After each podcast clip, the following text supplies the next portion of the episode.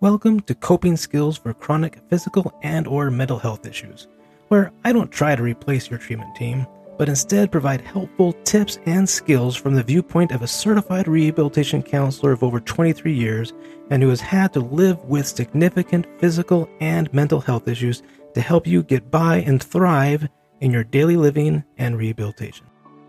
Today's episode is Tips for a more successful blood draw and IV insertion for easy fainters and those with difficult veins that often require lots of pokes. If you are like me or several members of my family, then blood draws or IV insertions are just horrible experiences.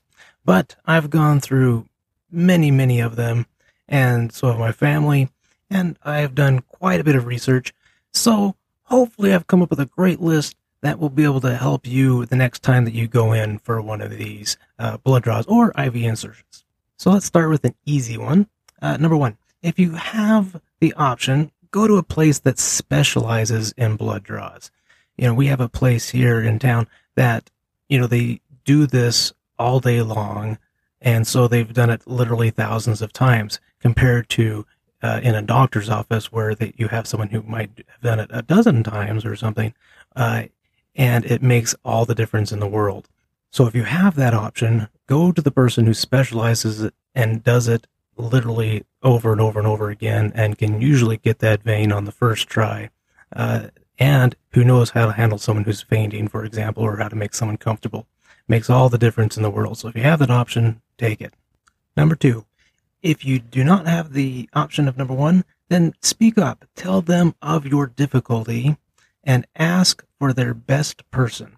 Uh, and if you know about it in, in advance, for example, if you're going to go to the hospital and get an IV put in, then make sure you call the hospital in advance and ask them for their best person in advance. And then when you show up, then follow up and add and remind them of your problem and ask them again for their best person uh, and make sure they get that best person. Don't don't let them get away with just trying any you know their new intern out on you. Number three, and this is before you go in, it has a lot of subsets here, but a drink a, lot of water if you're allowed to, and sometimes they will you'll be fasting and you'll it'll look like you're not allowed to. So make sure you ask, even if it looks like you're not allowed to drink water, if you can drink water. Tell them your problems and just see if they will. Because there's been a lot of times that it looks like I'm not allowed to drink water. We ask, and they say, "Oh, yeah, okay. In your case, go ahead and drink water," and it does help uh, you with your veins, and it does help you not uh, be so susceptible to fainting. So it does help. Be under before you go. Uh, try to do some type of relaxing exercise like meditation or mindfulness. Um, you can check out some of my other podcasts, uh, but stress narrows the blood vessels, uh, making it harder to do a blood draw or to find the IV. So you want to be as relaxed as possible. See under before you go. Bring someone that can support you. Again, that'll help reduce the stress. Uh, they can also help remind you of things that you need to do when you're there.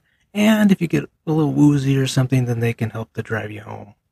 D. Wear loose clothes. E. Bring a snack for after the appointment. And F, dress warm. Number four, so this is while you're there, um, hot, moist towels uh, 10 minutes prior to getting the blood draw or an IV. So this especially helps those that get have to get poked a lot because it helps uh, bring those veins, makes them easier to see. Uh, and so you can simply explain your issue and then just ask somebody there for that, and they'll usually be uh, accommodating for that.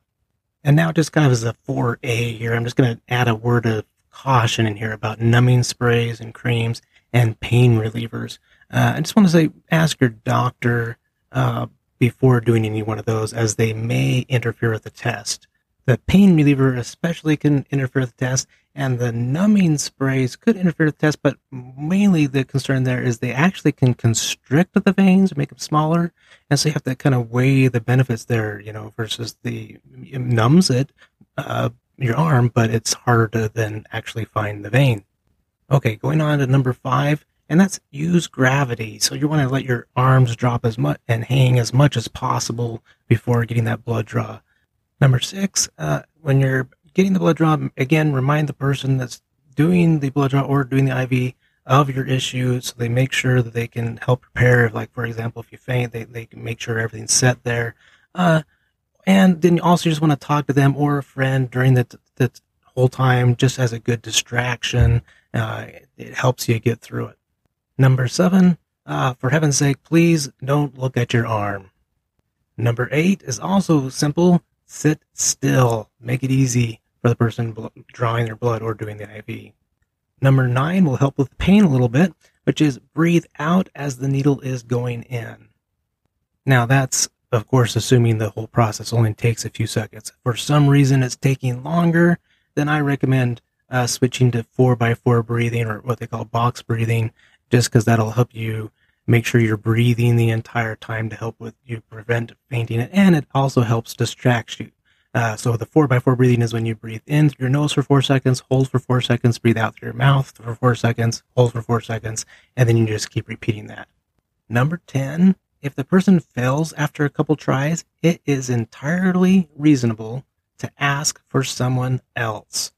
And yes, even though we have asked for the best person, that several times they have not given us the best person and they have failed many times and they have gone and gotten a better person after failing multiple times to get the IV in or to do the blood draw correctly. So again, do not be afraid to ask for another person. It is entirely reasonable and ethical to do that. Uh, or you can also ask for a, a smaller or what they call a butterfly needle if, if you need to. Okay, I'm going to back up to number three because I realized I missed something. I mentioned water, but I forgot to mention food. So if you are allowed to eat, it is okay to eat a good meal one to two hours before your blood work to prevent lightheadedness. So you don't want to eat right before the appointment, but one to two hours beforehand. Uh, protein's good, but you want to stay away from fatty or rich foods and avoid alcohol. For those who faint, let me mention a couple ways that may help you through. Um, here's the traditional one, which is uh, if you start to feel yourself, you know, feeling faint, uh, you know, if possible, lie down and then put your legs up. Again, you want to use that gravity to help the blood flow uh, towards your head. And then uh, you can, if you're sitting down, uh, you put your head uh, lower, that between your knees.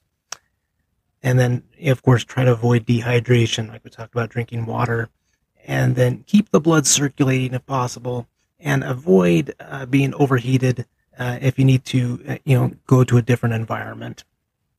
Now, I mentioned that was kind of the traditional way, but there has been some studies that have found uh, some other ways that have found very helpful. So, if you're again, if you're feeling faint, try this. You can cross one leg over the other, then tense your leg, abdominal, and buttock muscles then tense your arms by gripping the fingers of one hand with the other and then trying to pull them apart. Or you can just simply make fists and then tighten them as hard as you can. And that is shown to kind of raise your blood pressure. And so that tends to help you not faint. Uh, and so that might work better than the first thing I mentioned. Of course, with that method, you don't want to tense your arm with a needle in it. You tell them to stop first. There's one other technique called the applied tension technique that I'll review by Lars Gordon Ost, which I'm probably pronouncing wrong. Uh, this one you'd have to practice several times a day uh, for at least a week beforehand.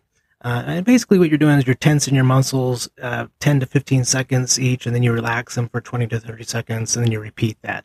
Now, you can look that up, and probably there's probably an order or something that you can do. But that's essentially what you do. Which, if you listen to the progressive muscle relaxation thing, that's essentially what it is. It's a progressive muscle relaxation type thing, but it, he, except for they have an assigned interval. Um, and again, what that is doing is it's building the your blood pressure. So then, if you start feeling faint, then you can try doing that. Uh, and again, that they recommend doing that one for at least a week, several times a day, um, before doing the blood draw or getting your IV done. Okay, last thing is so after the blood draw or after the IV, um, they recommend eating foods rich in iron, salt, drinking lots of fluids, and avoiding alcohol, strenuous exercise, hot baths, saunas, standing for long periods, and activities that would be considered dangerous. Okay, so there's about 10 minutes worth of ideas that'll hopefully save you a whole heap of trouble later. So hopefully your next blood draw or IV will go a whole lot better. So good luck to you. Thank you for listening to Coping Skills for Chronic Physical and or Mental Health Issues. Helpful hints and bandages. Until next time, hang in there. More skills are coming and even if it doesn't seem like it sometimes, life is worth it. You're worth it. This has been Robert Sicko.